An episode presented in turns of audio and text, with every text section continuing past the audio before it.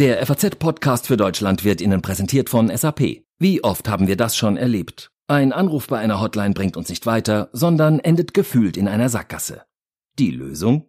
Ein Sprachassistent, der genau erkennt, wann ein Anrufer einen echten Mitarbeiter braucht, der das Gespräch übernimmt und persönlich berät. So ein positives Erlebnis können Unternehmen ihren Kunden jetzt bieten. Das Business der Zukunft hat Gefühle. Erleben Sie Experience Management von SAP. Mehr unter sap.de slash erleben.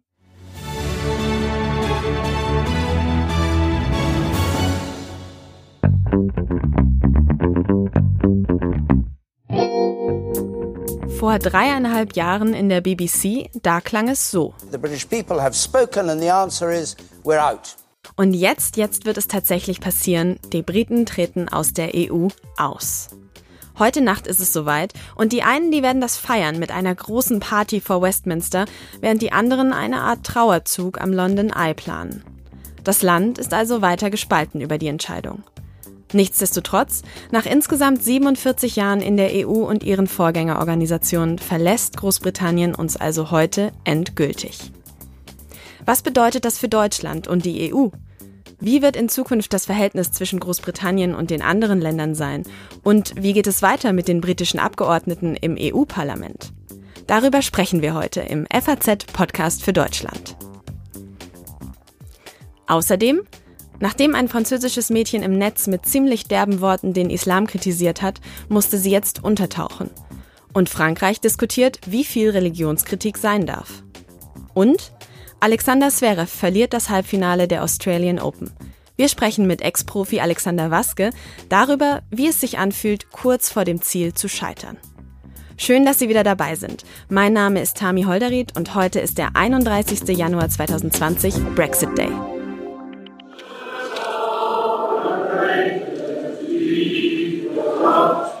Das war ein ganz schön emotionaler Moment am Mittwoch im EU-Parlament, als dort das Austrittsabkommen mit Großbritannien besiegelt wurde. Die Abgeordneten liegen sich in den Armen, halten sich an den Händen, sie schwenken EU-Schals und singen alle gemeinsam Auld Lang Syne, eines der bekanntesten englischen Lieder, das eigentlich traditionell auf Beerdigungen oder an Silvester gesungen wird. Insgesamt 73 Abgeordnete verlassen heute Brüssel, verlassen also das EU-Parlament, und zwar endgültig. Einige davon sind Brexiteers, also Brexit-Befürworter, aber viele davon eben auch Remainers, also Politiker, die am liebsten in der EU bleiben würden. Wir sprechen jetzt mit einer von ihnen, Irina von Wiese. Ende Mai wurde die in Köln geborene Deutschbritin ins Europaparlament gewählt für die Liberaldemokraten und heute wird sie abreisen. Ohne Rückfahrticket erstmal. Frau von Wiese, wie geht's Ihnen denn heute?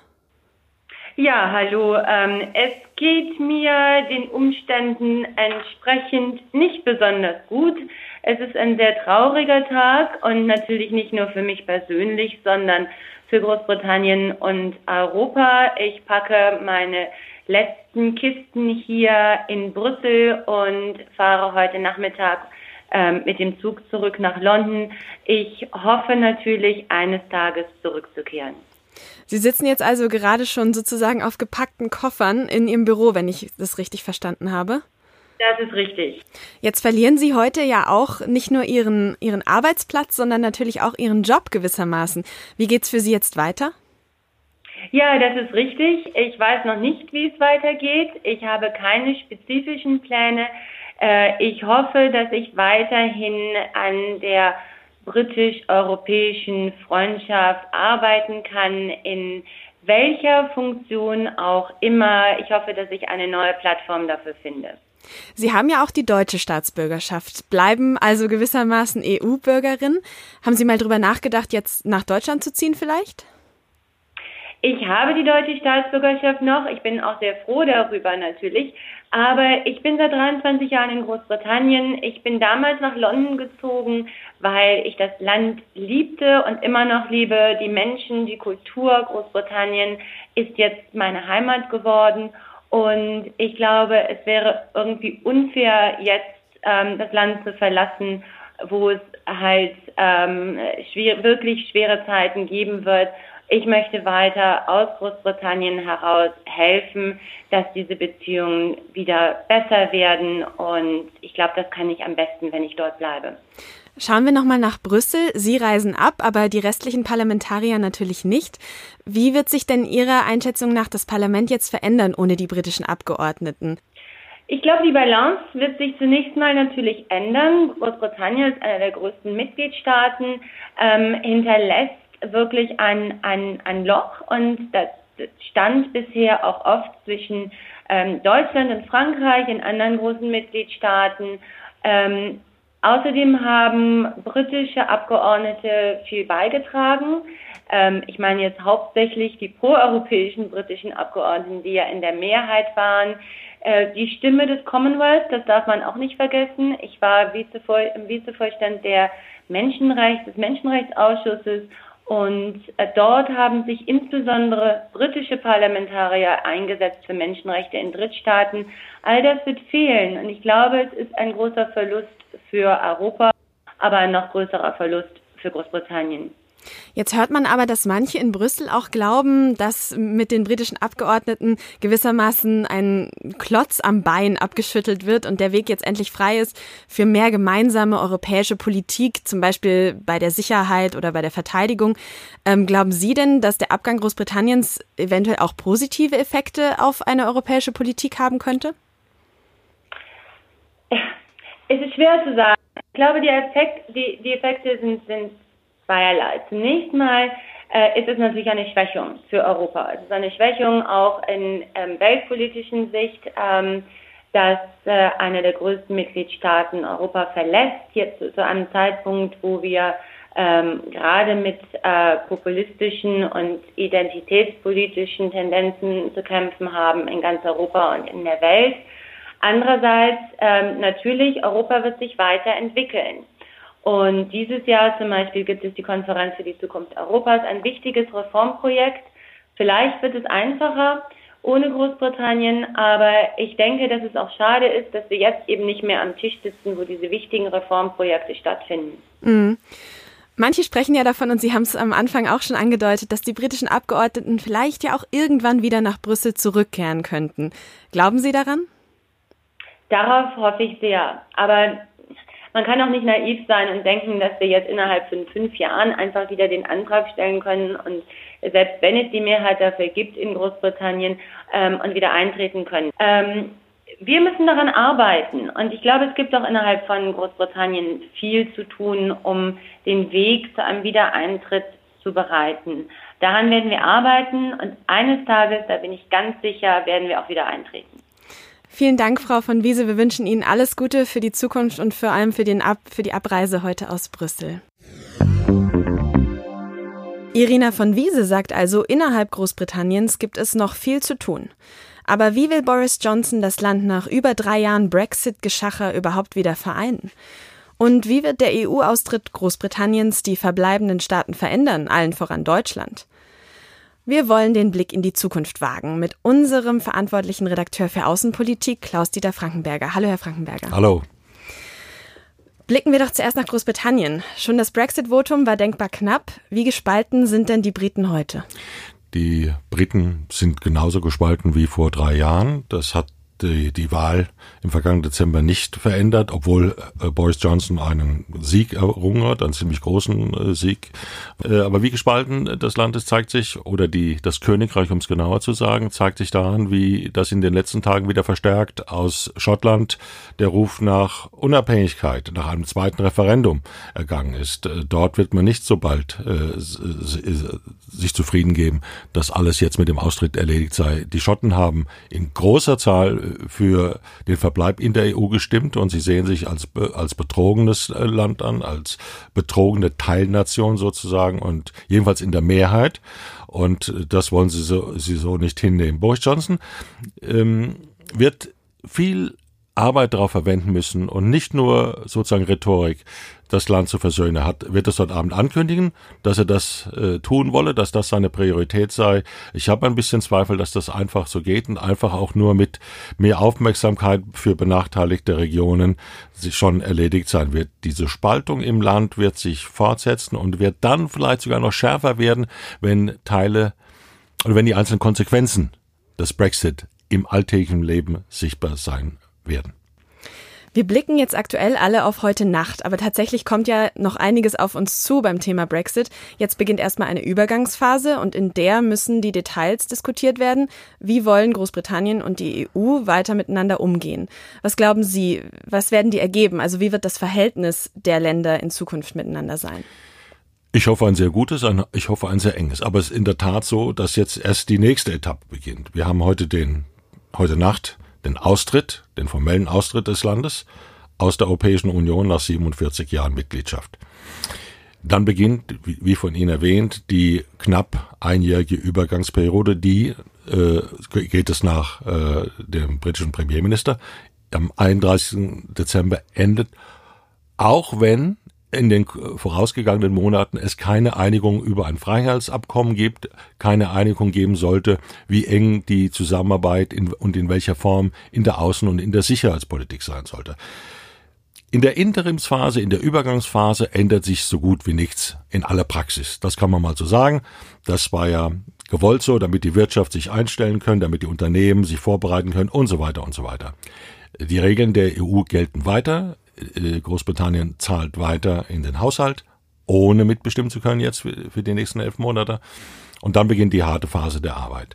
Ich glaube, es wird ein ganz, ganz abgespecktes Abkommen geben, nur können, einfach weil die Materie äh, so kompliziert ist, so komplex ist. Und weil die Zeit so knapp ist. Weil die Zeit so knapp ist. Und wenn es dabei bleibt, wird man sich auf Schwerpunkte konzentrieren müssen, man wird Prioritäten setzen müssen, was, was sind die großen Leitplanken, an denen man sich dann später abarbeiten, also an, an später halten kann.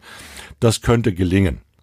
Wie sind denn aber überhaupt nach diesen zähen Brexit-Verhandlungen denn aktuell die außenpolitischen Beziehungen zwischen UK und den anderen verbleibenden EU-Staaten? Ja, das Überraschende ist, dass in der Außenpolitik sind die Interessen und Ziele des Vereinigten Königreichs und der EU der 27 ziemlich ähnlich. Ähm, das hat man gesehen in der Haltung zu, äh, zum Thema Iran, Iran äh, Atomabkommen. Das hat man gesehen im Verhältnis zu Libyen, wie man dort die Krise regulieren kann und steuern kann, eindämmen kann, den, den Krieg. Äh, das sieht man und weiß man in der Haltung zu Russland etwa. Man darf eines nicht ver äh, vergessen. Ähm, Großbritannien, das Vereinigte Königreich, ist nach wie vor ein europäisches Land.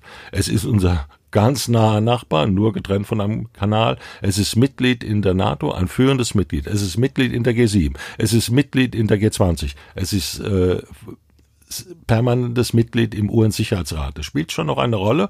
Und bei den meisten dieser Foren, die ich genannt habe, sind die EU-Staaten auch alle dabei. Jedenfalls viele von denen, die Führenden sind dabei. Ähm, Im Sicherheitsrat ist es als permanentes Mitglied, äh, ist es nur Frankreich, aber immerhin. Dann schauen wir eher mal auf Deutschland. Was für Konsequenzen wird denn der Brexit für uns hier haben? Die UK sind ja einer der engsten Partner Deutschlands bislang. Merkel hat das auch in Davos nochmal betont. Was ändert sich für uns? Also diejenigen in Deutschland, die über den Austritt des Königreichs äh, traurig sind, die das als Verlust empfinden, das kann ich nachvollziehen. Ich empfinde das ebenso. Für Deutschland, Deutschland verliert einen einen nicht immer leichten, manchmal sperrischen, manchmal eigenbrötlerischen Partner, aber einer, der alles in allem sozusagen viele Prioritäten Deutschlands geteilt hat, was die Wirtschaftspolitik anbelangt hat, was eine gewisse, äh, was eine Offenheit gegenüber der Welt ist, äh, Globalisierung, ähm, transatlantisch gesinnt, äh, durchaus bereit, in der Welt Verantwortung zu übernehmen, gelegentlich auch äh, robust einzugreifen. Ähm, für Deutschland ist es nicht leicht diesen Partner zu verlieren. Im unmittelbar bedeutet es für Deutschland ähm, im Punkto EU, dass wir mehr zahlen werden müssen, dass unser Beitrag wird steigen müssen. Die Regierung wird sich noch ein bisschen zögern, äh, vor allem der CDU, CSU-Teil, aber letzten Endes wird das Loch das äh, der britische Austritt hinter, hinterlässt, im, im EU-Haushalt nicht allein durch Kürzungen wegzumachen, äh, wettzumachen sein, sondern es kommt auf einige Länder etwas mehr zu. Wenn wir es jetzt mal auf eine ein bisschen höhere, vielleicht Metaebene heben, wie wird sich denn die EU durch den Brexit verändern? Die EU ist in den vergangenen drei Jahren relativ geschlossen gewesen. Die EU hat äh, Geschlossenheit gezeigt in den Verhandlungen mit dem Vereinigten Königreich über den Austrittsvertrag. Sie hat sich nicht spalten lassen, sie hat sich nicht gegeneinander ausspielen lassen. Ob das so bleiben wird, wird man dann sehen. Ich glaube schon. Es wird auch keine Nachahmer geben. Die, äh, die Brexit-Verhandlungen haben viele eines Besseren belehrt. Äh, die haben, viele haben jetzt verstanden, was es bedeutet, Mitglied des Binnenmarkts zu sein, wie kompliziert das ist, wie eng die Verfle äh, Verflochtenheit ist und was es bedeutet, diese dieses zu trennen, wieder aufzulösen, diesen Knäuel aufzulösen. Das ist sehr, sehr schwierig und das äh, wird noch eine ganze Zeit dauern, bis das überall so durchsinkt. Ähm, aber für die EU ist der Austritt auch ich will, will nicht so weit gehen und sagen, es ist ein Menetekel, aber es ist schon eine Mahnung, dass hier ein Land das Projekt der europäischen Versöhnung und des Wiederaufbaus nach dem Krieg verlässt. Es hat viele Gründe für diese, für diese Entscheidung, aber aus Sicht desjenigen, der verlassen wird, ist es auch im Grunde keine keine Aktion zum Jubeln. Das ist eine, eine traurige Sache und vielleicht werden wir in den nächsten Jahren, wenn wieder mal über innere Reform der EU gesprochen wird, äh, vielleicht wird dann verstärkt darüber nachgegangen, äh, darüber nachzudenken sein, wie das es gelingen kann, Flexibilität und Gewährung ähm, einzelstaatlicher, wie soll ich sagen, Eigenheit äh, mit dem großen Ganzen zu verbinden und mit der gemeinschaftlichen Geschlossenheit zu verbinden. Das wird die große Aufgabe der kommenden Jahre sein und das ist das, was der Austritt Großbritanniens uns nahelegt, was wir, was wir tun sollen. Auch an Sie die Frage, die ich gerade schon Frau von Wiese gestellt habe. Es werden jetzt immer wieder Stimmen laut, die sagen, es gäbe ja die Möglichkeit eines Wiedereintritts. Halten Sie das für realistisch? Die gibt es in der Tat, ich halte es für nicht realistisch. Jedenfalls, wie sagt man, not in our lifetime. Vielen Dank, Herr Frankenberger. Danke.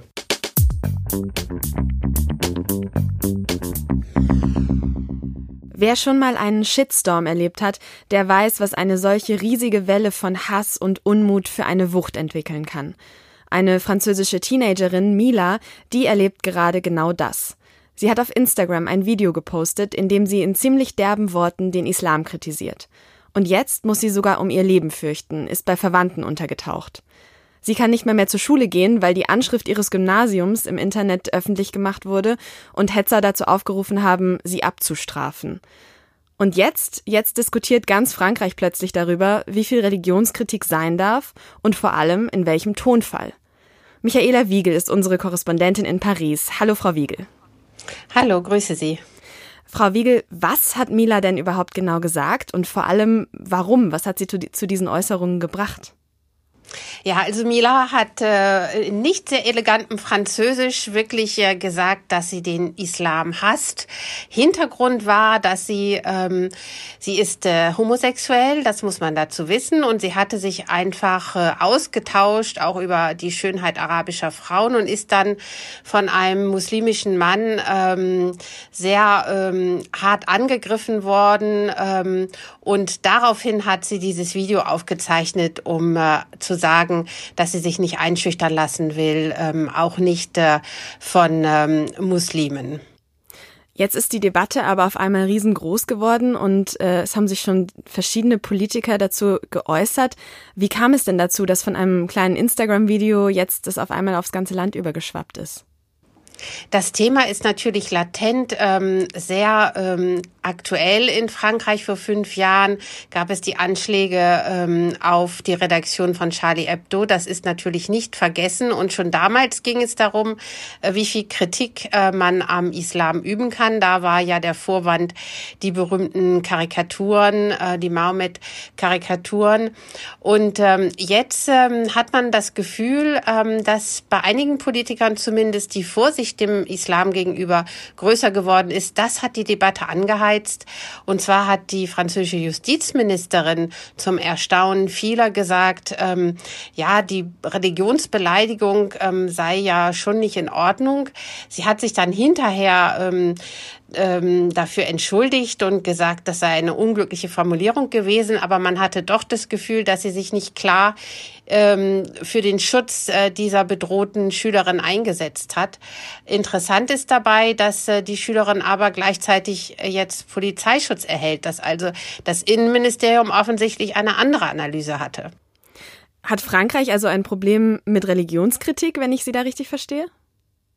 Ich glaube nicht ganz Frankreich, sondern äh, Frankreich als altes Einwanderungsland erlebt natürlich besonders ähm, den Siegeszug äh, der, der Salafisten, die eben sich verbieten wollen, dass überhaupt Kritik am Islam geübt werden kann. Und ähm, Frankreich ist natürlich schon Opfer von vielen Terrorwellen, ähm, Terroranschlägen gegeben äh, gewesen. Und ähm, hat deswegen natürlich eine besondere Empfindsamkeit, was natürlich auch verständlich ist.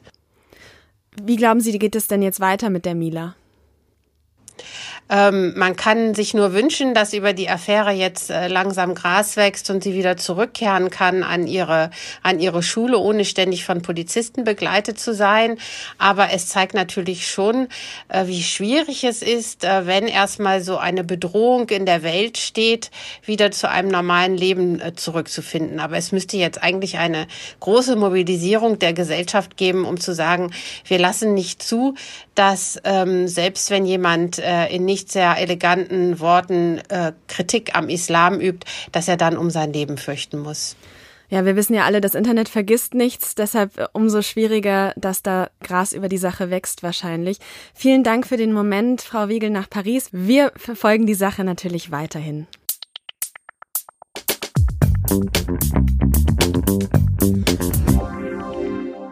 Ja, der deutsche Tennisspieler Alexander Zverev, er hat es nicht geschafft. Heute Halbfinale der Australian Open in vier Sätzen verloren, leider gegen Dominik Thiem aus Österreich. Den ersten Satz hatte Zverev sogar gewonnen. Es ging also eigentlich gut los, hat aber dann leider nicht gereicht. Damit muss Zverev jetzt weiter auf seinen ersten Grand Slam Titel warten. Wir fragen uns, was macht das mit einem Sportler so kurz davor, quasi das Finale vor Augen, sich dann doch noch mit einer Niederlage abfinden zu müssen? Wie verarbeitet man das? Und kaum einer dürfte das besser wissen, gerade was Australien angeht, als Alexander Waske. Der hat nämlich vor ziemlich genau 15 Jahren das Doppelhalbfinale der Australian Open verloren. Und wenn jetzt alles klappt, dann haben wir Alexander Waske am Telefon. Hallo, Herr Waske.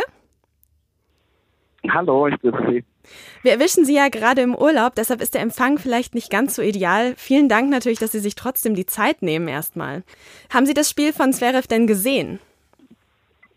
Ja, natürlich habe ich es verfolgt. Ähm, ich war live dabei und habe, es war ja damals der gleiche Platz, auf dem ich auch äh, verloren habe und habe natürlich mitgefiebert.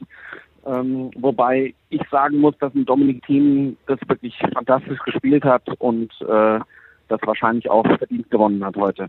Jetzt ist natürlich immer schade, wenn man so kurz davor steht.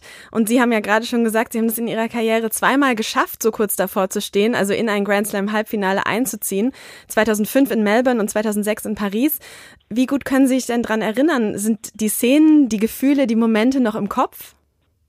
Ja, natürlich. Also auf solchen großen Plätzen zu spielen, ist äh, auf jeden Fall für mich eine relativ einmalige Erfahrung. Ich denke, dass Sascha Zverev da noch viel öfter spielen wird.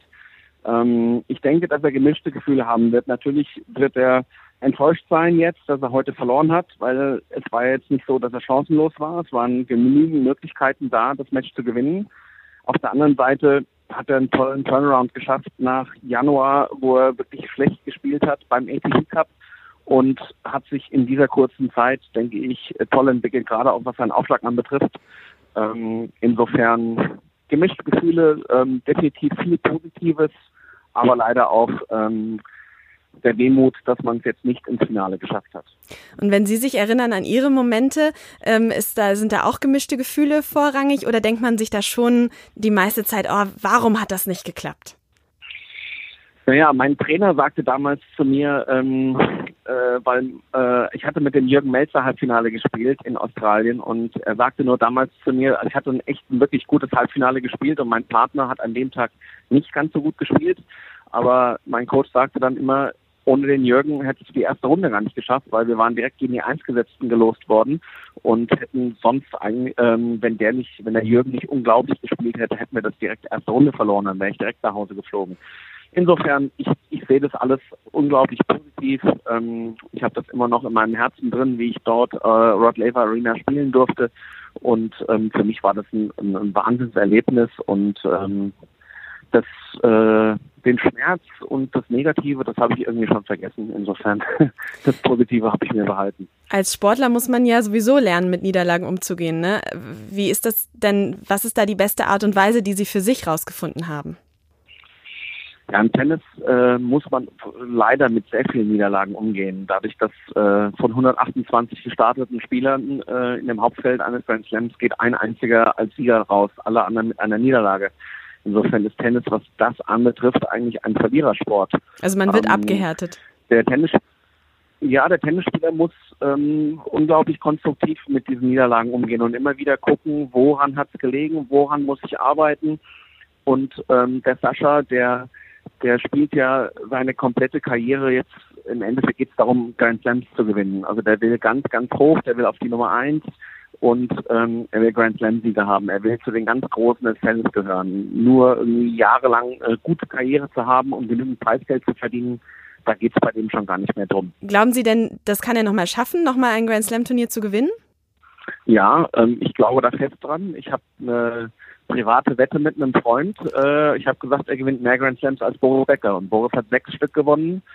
Also müsste er sieben gewinnen. Das ist ähm, das, was ich glaube. Dann drücken wir Ihnen und natürlich Sascha Zverev auch die Daumen. Vielen Dank fürs Gespräch, Herr Waske. Sehr gerne.